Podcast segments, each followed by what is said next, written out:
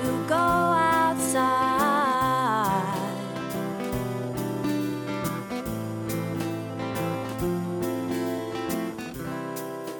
Hello van fans, welcome to another episode of V F F's Van Life Podcast. How are you doing? It's such a beautiful sunny day as I'm recording this. I am in a busy car park by the sea, so you might hear some engines and things while I'm recording. So, thank you to everyone that got in touch with me to let me know that you enjoyed the last episode. That was really nice. I was kind of proud of it too, because I think I'm getting better at the old podcasting malarkey. So, I'm really glad you enjoyed it. I also would like to say I'm super excited about the future of this podcast as well, because I've got some amazing episodes coming up with some awesome guests, especially the next episode. I am really excited to release that one. It's going to be so brilliant. I spoke to some people that are literally living my dream life and it was so cool. So um, please do tune in for that one. I'm sure you'll really enjoy that as well. If you would like to write to me about your van or if you have any stories or anything at all, you can email v f f's podcast at gmail dot com. That's v f f's podcast at gmail dot com. So, what has happened since I last sat down with the microphone? I had my M O T, which is a scary time in any van lifer's world. So I called up my mechanic, I got it booked in. I spent that whole day just really worried, basically, of how much it was going to cost. I kind of knew that she was going to fail because when I bought the van, the people that I bought it from were pretty dodgy. Um, in hindsight, and I wasn't one hundred percent sure that the M O T had been done properly for the last year, so I was quite worried about it. Anyway, I spent the whole day just waiting. I got a phone call. Yes, it had failed as I thought, but it wasn't as bad as it could have been, so that was really good. In the end, it only cost about two hundred pounds to pass the retest, which is fine, to be honest. I mean, this is like a nineteen ninety-three van, so there is always a little voice in the back of my mind saying, like, you know, this could be the last year for this van. So I'm really so relieved about that. I was trying to tell myself that, like, I wouldn't mind if the van ended up, you know, failing and I couldn't afford to repair it, or, you know, I had to sell it to get back the money that I used to repair it or something like that. But actually, I'm so pleased that it passed. I love this van. I love spending time in it. Anyway, this is not news to you guys because uh, you know how good it is as well to have a van, but I'm just delighted anyway that she's still on the road.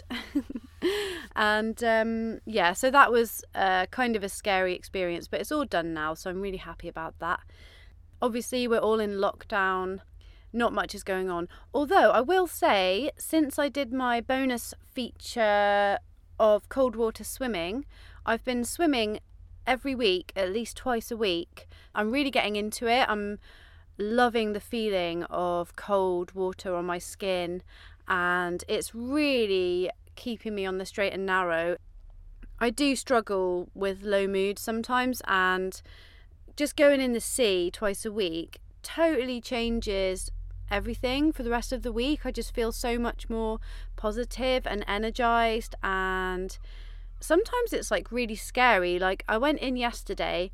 It was the first time that I'd got in the water and had felt actually quite scared that I might not be able to get out again because of the temperature. The, the current was quite strong, and that kind of freaked me out, and I could feel my breathing starting to like become rapid. So I just really concentrated on breathing and relaxing, and just made my way closer to the shore and just stayed in the shallows and kept breathing. But that was quite a scary experience because it is so cold that you kind of need to be able to get out quickly when you feel the time has come to get out. So yeah, that was, um, it was good. It was a really good lesson in how to stay calm in a stressful situation.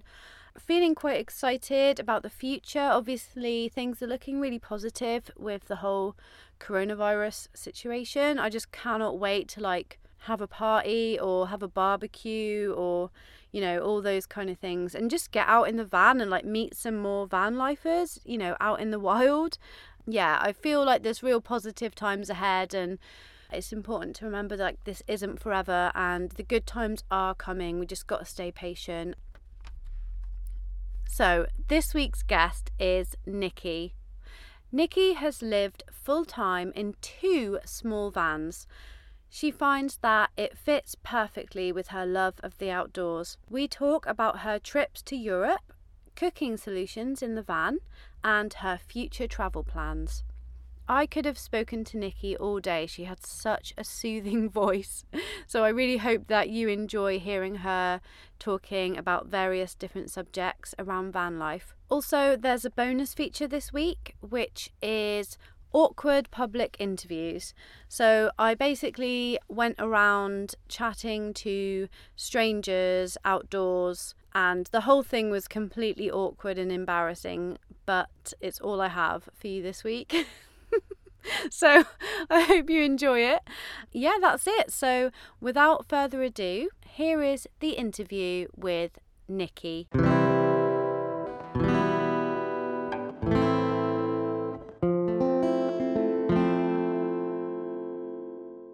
Hi, Nikki. Hi, Kat. Welcome to V F Fs. Thank you so much for coming on. No, it's nice to uh, talk to you eventually.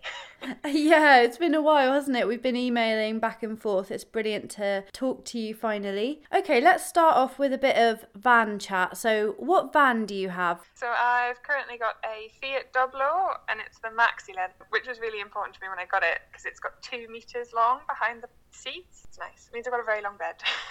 Wow, that's re- that is a lot of space, actually. Yeah, yeah.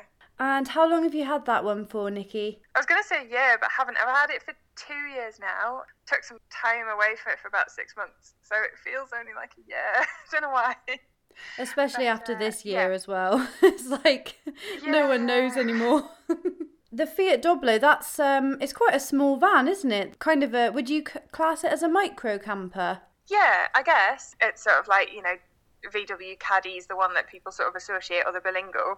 It's in that class of van, but it is, and I, I really did my research for this because I'm not a small person. I'm five foot nine, and at the time I was dating somebody who was six foot five.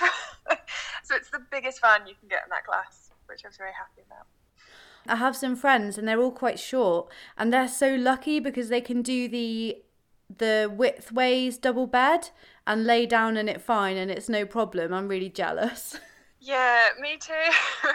I just couldn't do that. And you were living in that full-time for a while, weren't you? Yeah, yeah. So I've been living that full-time for probably about a year and a half in total. It's, yeah, it's it's nice. I quite like everything being close, actually. One of the joys is I don't have to get out of bed in the morning to make breakfast, which is just nice. What were you doing when you were full-timing in the Fiat? Were you working or...? Yeah, so I was actually, I was working uh, just a sort of standard nine to five job, Monday to Friday, which was quite nice. It made doing winter actually quite easy because I just, I'd get up in the morning, and if it was cold, I just knew I had to get to work, and then I could warm up, come back in the evening, normally like cook dinner, and then either sort of go out to the climbing wall or just go and see my mates at the pub or something like that, which was really nice. And then just like get back and straight into bed in the evening. When you went to the climbing wall, did you have access to like a shower and all that kind of thing as well? Yeah, yeah, so that's how I showered. What was it like living in that small space then? How did you find it? What was your um, favourite thing about living in the van? I really enjoyed it. I've always really liked small spaces, which might help. I'm definitely not one to feel claustrophobic. Favourite thing? I think it was just being able to get out really easily. So because the space was so small, I, I found like when I was living in a flat, I had a tendency to just be like, oh, it takes so much effort to get outside and do stuff, whereas being in the van, you're sort of you're often you're already there, parked up in a really nice area, so you've just got to sort of get yourself dressed, I guess, and step outside. So that, that was really quite nice for me, um, and it does help that I'm I mean I'm based in the English Lake District, so it, I've got a lot of really nice spots on my doorstep. Oh, lovely. Yeah, I've never been actually to the Lake District. Yeah, it's nice. Um, I there's a lot of lakes, um, a lot of mountains, obviously quite a lot of crags. I mean, one of the nice things maybe about the lakes is because there's quite a few people who come up and do it. So like it's it's sort of accepted in a lot of the car parks that it's just really nice to stay in. There was, well, there was one really good spot, but unfortunately this year it did have um, cameras put in it, which is unfortunate.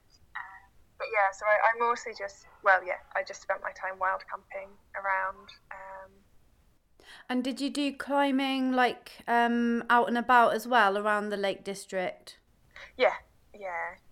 Um, which, so the van made it easier because you could just sort of skip all the traffic and just sort of get there in the evening and just be sort of parked at the car park at the ready, you know, at the point to set off for the crag, which was nice. Oh, lovely. So what's it like climbing? I've never done it before. Yeah, I I really like it. Um, I think because I can sort of take it as slow or as fast as I want.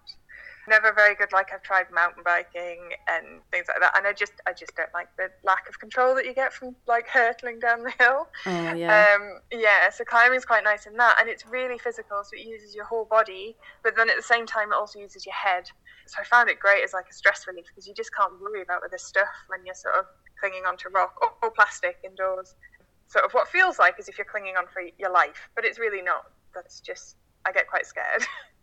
But it does also, like, I lived down south for a few years, and it was only when I moved there that I realised, actually, it rains, like, massively here compared to anywhere else. Like, if you get through a week without it raining two out of three, like, two or three days, then it's amazing. Oh, really? Yeah. Yeah, so dampness is just, is like a constant battle in the van, um, especially without a heater. Yeah, and how did you cope with the damp, with stuff like washing? Oh, so I just have to make sure that they were dried at the laundrette. So I just I just don't have clothes now if they can't survive a dryer. That's, that's all right.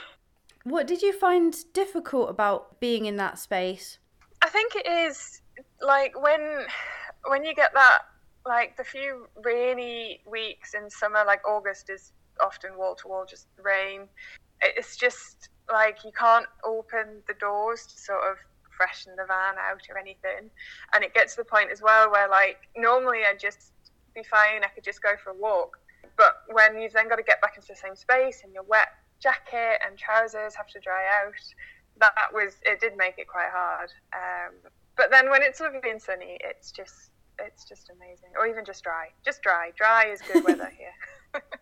Yeah, it's amazing, I'm isn't it? Making it sound really miserable. No, not at all. I mean, it's such a challenge, isn't it? You know, like you said, you can't just open the door because the rain will just lash in, and it's like, oh, that's just what I needed, another puddle on the floor. Yeah. You had a van before you had the Doblo as well, didn't you? I did, yeah. My first van was a Citroën Nemo, which I don't know. So it's basically one smaller than the Berlingo. So it was really small, and it was professionally converted. I think, like, the company who'd done it maybe had rented it out, and then just they'd gone bust or something. But it, its its bed was like seven foot long, but it was only because it took up the passenger seat, which like oh. folded flat. So yeah, but that was that was really nice because it was just, you know, it came set up. It had a leisure battery. It had a little sink and a tap in it. It had lights and everything, so I didn't need to worry about it, and I could just sort of. Like, I think I bought it, and then the, the next night I was in it, um, which was really nice. Were you living in that one as well? Yeah, so I did full-time for um, about a year and a half in that. Wow, that's just amazing. Like, I used to have a micro-camper, and um, it just blows my mind to think of being full-time in that space. It's like, wow, what, what did your friends think? Um, I think they thought I was a little bit mad. I did. So when I first moved into the van full time, I was sort of chatting to a few mates at work, and it got round to my boss, and then it, anyway, it got round to H R. So I ended up having this weird meeting where, like, H R called me in and were like, "We just need to double check. You're living in your van?" I'm like, "Yes." I'm like, "And that's through choice?" Like, "Yes, it's okay. You don't need to, like, have a talk about, like, finding housing. I'm happy like this." Um, but yeah, it was it was nice. It was just very weird. Um, yeah. Oh my goodness. Why did you make the decision to move into a van? So I'd had, like, I dated a guy who'd had a van, and he used to, like, sleep in it every now and again if it was just easier to. So I ended up leaving my job and ended up moving back in with my parents, and I got a job, but it was like a fifty mile round trip away. So I quite like the idea of a van for, like, weekends away and stuff. I was just like, well, if I get it, then what I can do is just sort of drive to work, stay there for the three, four days that I'm working, and then come back to my parents, and it gives me some, some space and obviously saves some fuel. So I was like, great, I'll do that. And then just absolutely loved it. And, yeah, I found it nicer staying in the van than at my parents, which is, like, nothing wrong with my parents, but I just quite like my own space, I guess. Yeah, it's really cool, isn't it, how um, when you create that little space, it's just yours, and there's something so lovely about that. Like, it feels so secure. Yeah, definitely. And, like, especially now with the Doblo, because I converted that one myself, it's just mine. I'm, I've rented a room for the winter this year with all the various lockdowns and things, and I've been here now two and a half months. And I'm actually really missing it. Oh. I just want to get back into my own space. What was it like when you got to your room, you know, the first few nights?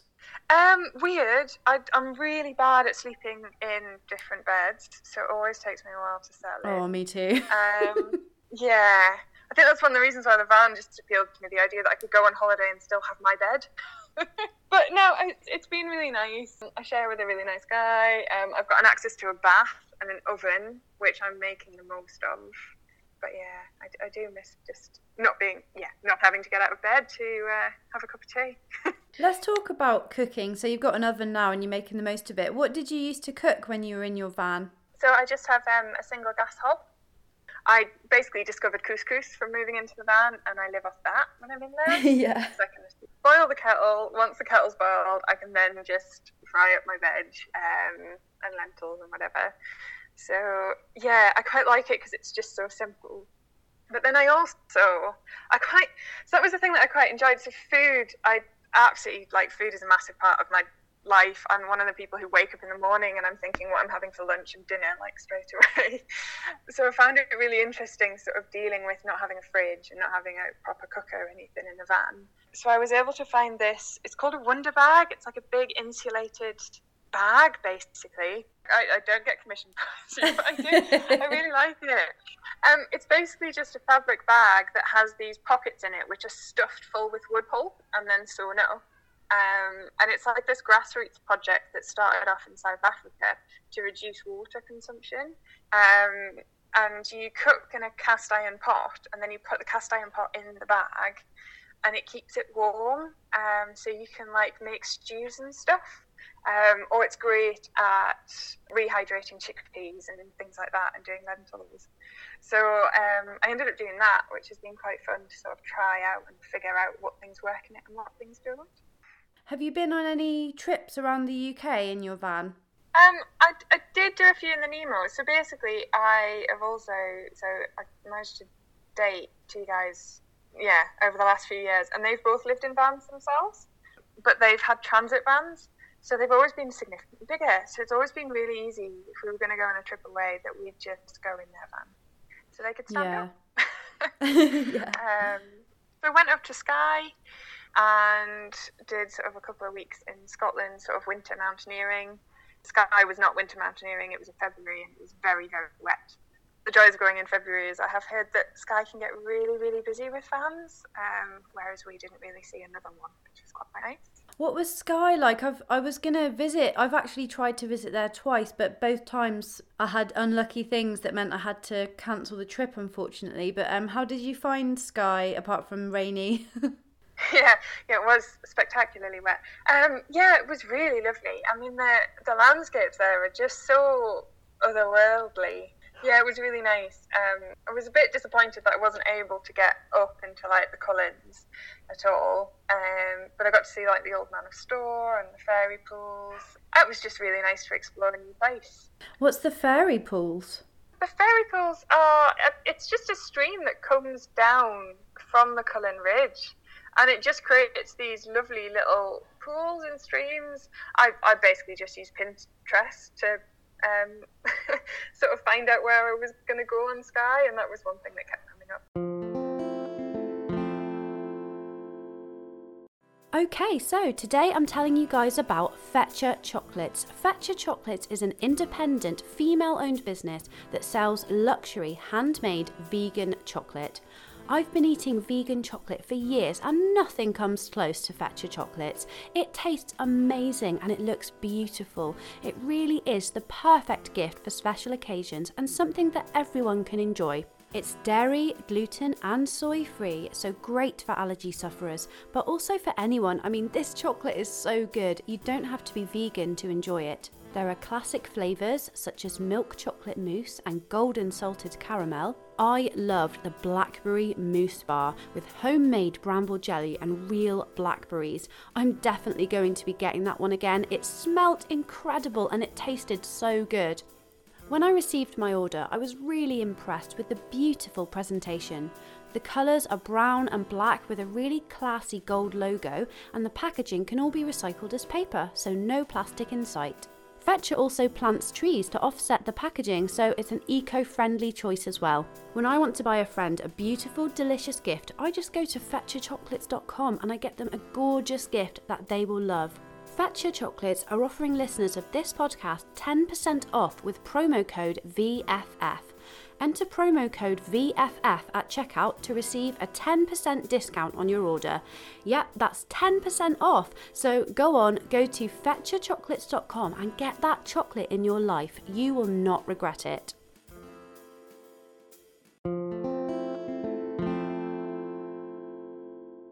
What can I ask? What is what is winter mountaineering?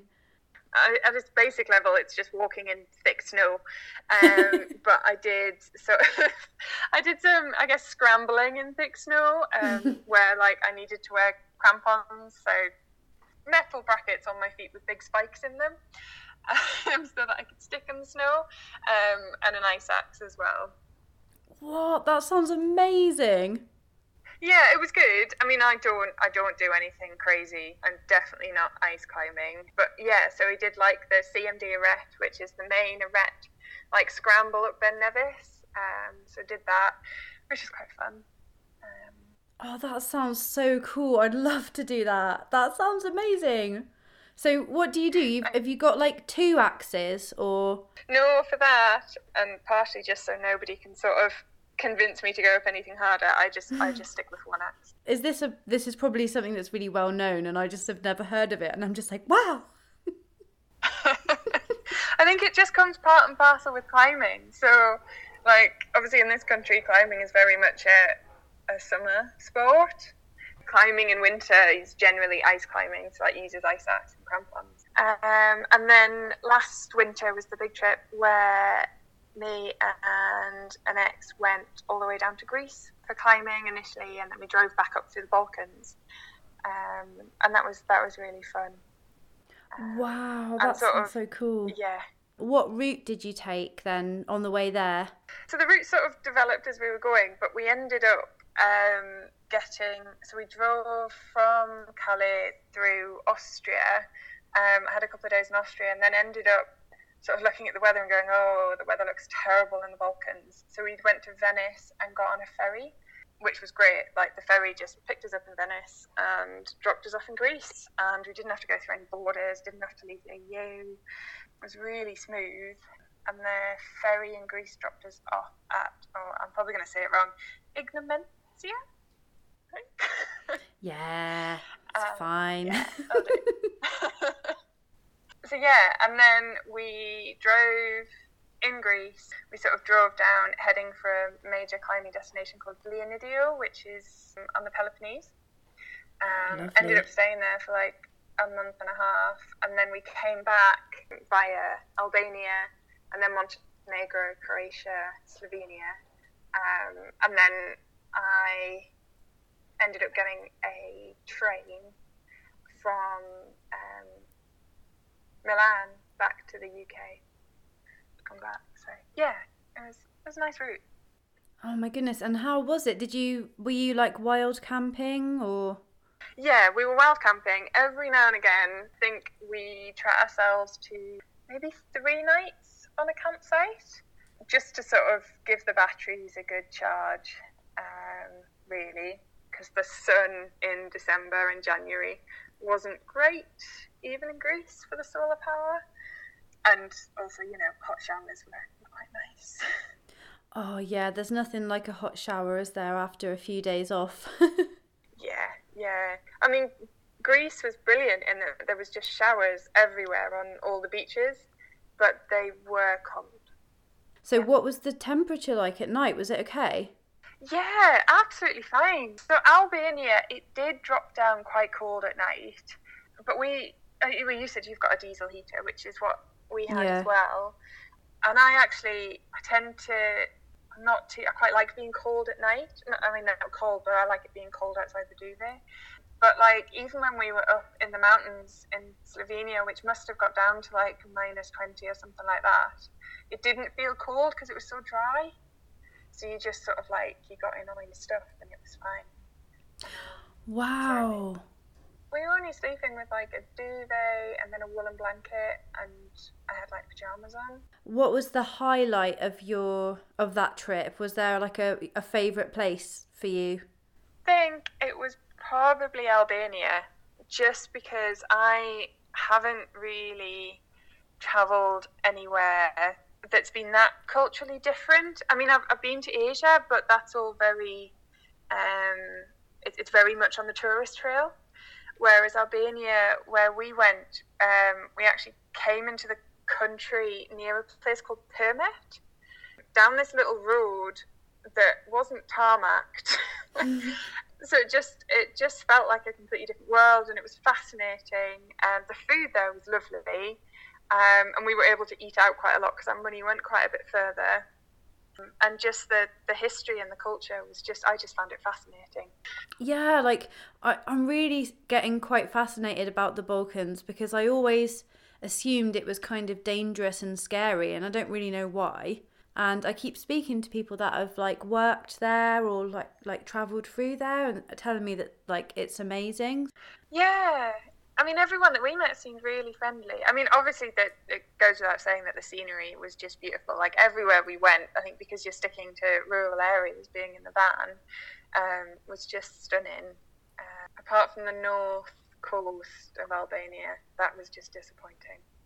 It was, it was just a lot of coastal resorts. So, like, it could have literally been anywhere in the world.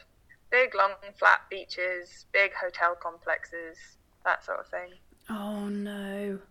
You had plans, didn't you, to, obviously the pandemic kind of stopped you in your tracks, but um, you were planning on going to Europe for the winter. Yeah, yeah. So the plan was for me to go by myself to sort of Spain, Portugal. And did you have like a route planned out? Not really. Well, sorry, I started getting one, and then with the pandemic and things started tightening up a bit, and it was mostly going to be a climbing trip. Oh, I was going to base it around sort of travelling to the climbing spots.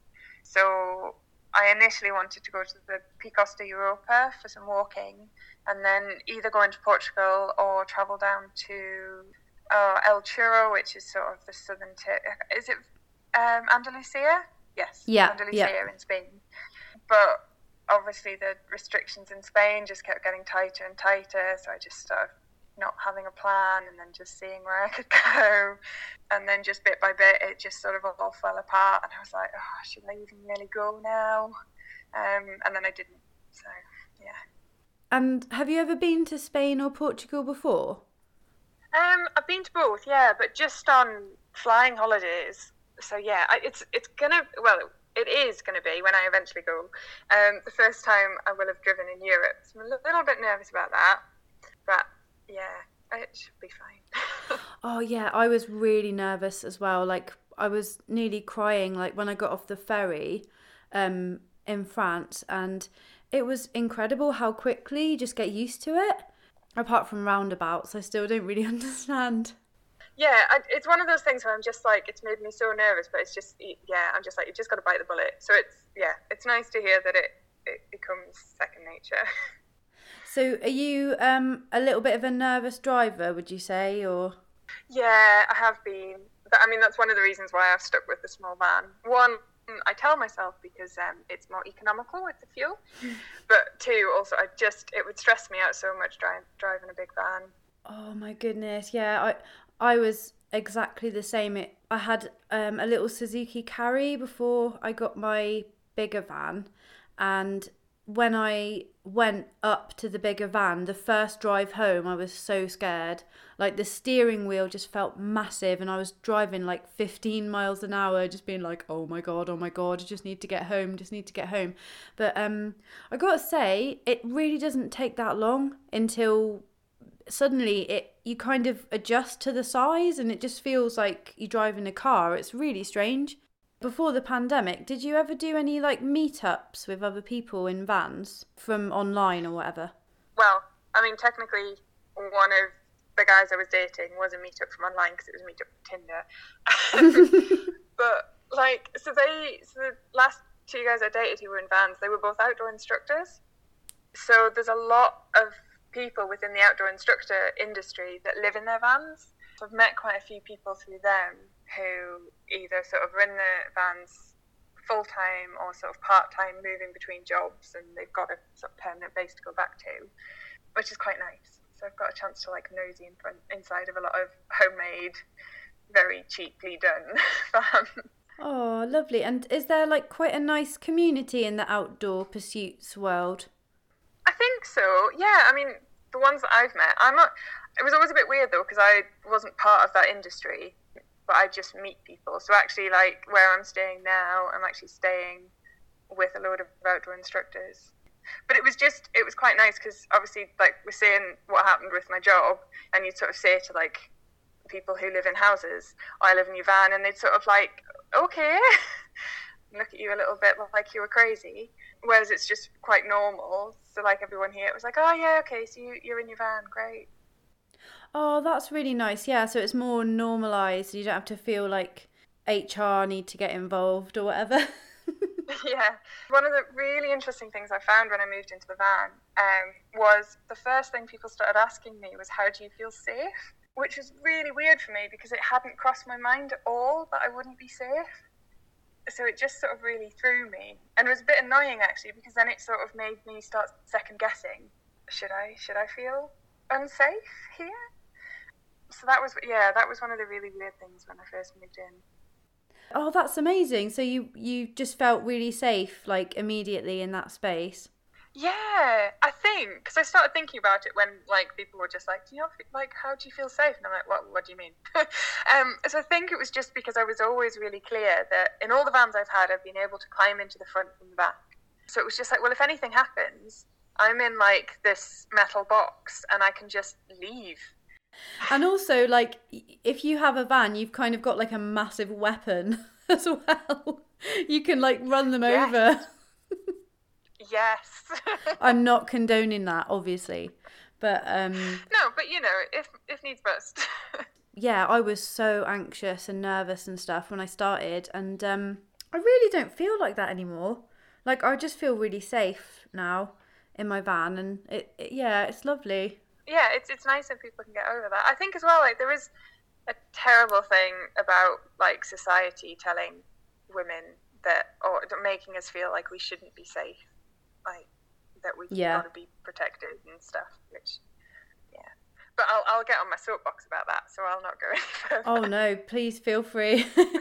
But, yeah, it's like, what are you doing going outside? It's not safe for you. There's going to be some people listening to this that are thinking, wow, that is so incredible, like, you lived full time in like a pretty small van without a diesel heater, you know, um in in a really simple way. For those people that are listening thinking like, wow, I'd really love to to try that, would do you have okay. any advice for those people that are thinking of maybe getting into van life? Yeah, I mean, I I really enjoyed it, you know. It, if if you're a bit worried about it, do it for a weekend. um Go on a campsite. Sounds really boring, but from like living in the Lake District, I get really sick of like going for a walk and there'll just be lots of toilet roll in places. Um, and there are obviously ways to do it without having a toilet on board and to do it responsibly. Um, so just like have a look at that. That's one of my really big bugbears, and I've just gone all preachy. So. Yeah, it's really important, and like that's really sad that people are just dumping toilet roll in like such a beautiful place. That's that's not nice at all. Yeah, I think a lot of it just comes because we don't talk about it. We are quite, you know, the British, we do tend to be quite prudish. So we don't want to talk about, you know, what happens if you need to go when you're out and about. Um, and I think this year's been particularly bad because obviously all the local councils close the toilets and things like that. So, so if people want to follow you, um, where can they find you? Yeah, if if anyone's interested in following me, I am on Instagram. I've only just started it this year. That was the joys of lockdown. um, yeah. But it is Doblo Dory. As in, just um, keep swimming, Dory? Yes.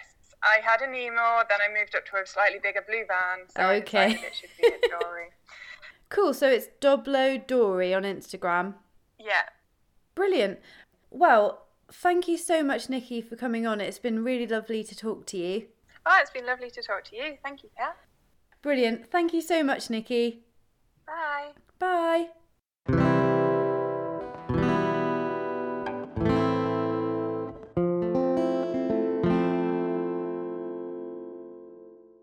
So there you go, that was the interview with Nikki, and now it's time for this episode's bonus feature, Awkward Public Interviews. Hope you enjoy it. I am here in a car park in my hometown, and my plan was to come here and record a bonus feature going up to van lifers or people in the wild and talking to them, because that's something that freaks me out, like talking to people when I've got this microphone. Now I'm here, I don't want to do it. Let me explain to you how little I've thought this out. So I am wearing the most disgusting clothes that you can even imagine. I'm wearing bottoms that I bought for two pounds fifty from Poundland, dirty grey trainers. I've got like a big blue t-shirt on. I just look like an absolute mess, and I don't look like a professional journalistic kind of person. I just look like a crazy person with a microphone. So it's also really windy outside, so I've put like a big grey sock over the microphone. So I really do look like someone that needs immediate help. Um so I'm gonna go out there and uh, stalk people and uh, see how it goes. Right then. Oh, I look like such a tramp. Shit. I'm gonna go. I'm gonna do it. Because I'm desperate for content. Okay, okay. Here we go.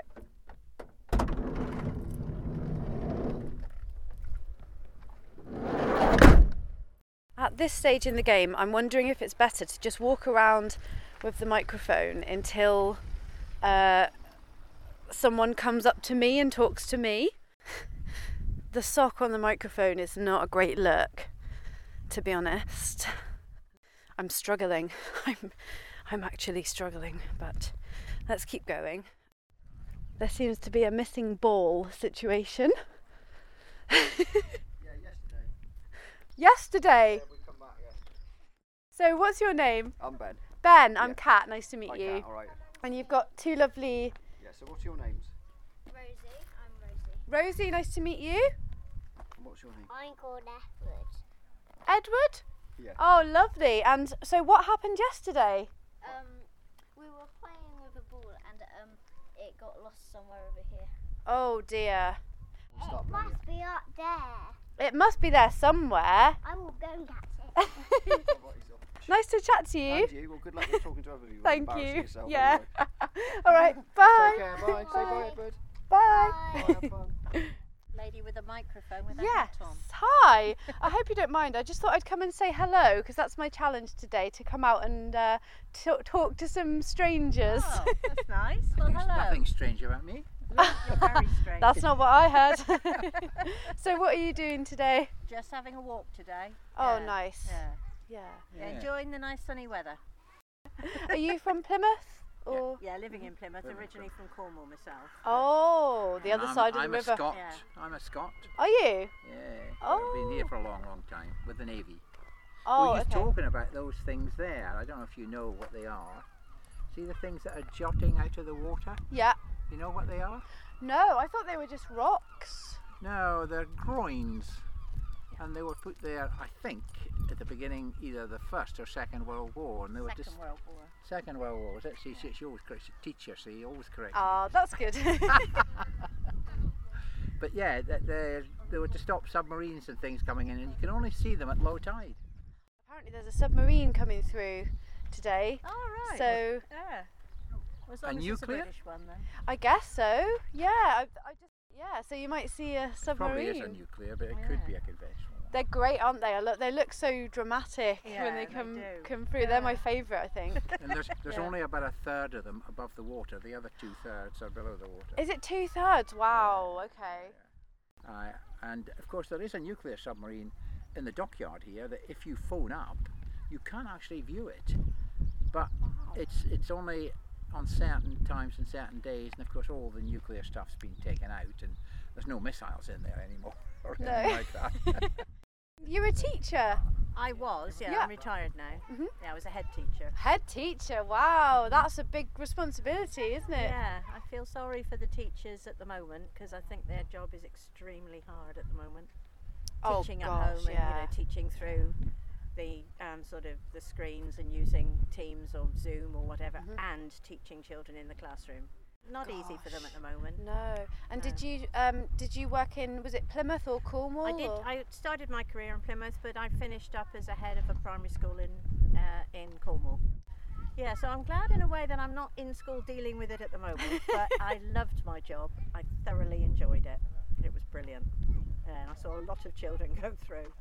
A lot of children. Yeah. Oh, that's lovely. Mm. Brilliant. Oh, well, thank you so much. I really appreciate right. you speaking you to this crazy person. Meet lots of different people. Yeah. Thank you. Royal William Yard is a really lovely place to come. If you ever come to Plymouth, uh, I would highly recommend Royal William Yard and Mount Edgecombe. You can get the ferry over. It's really nice.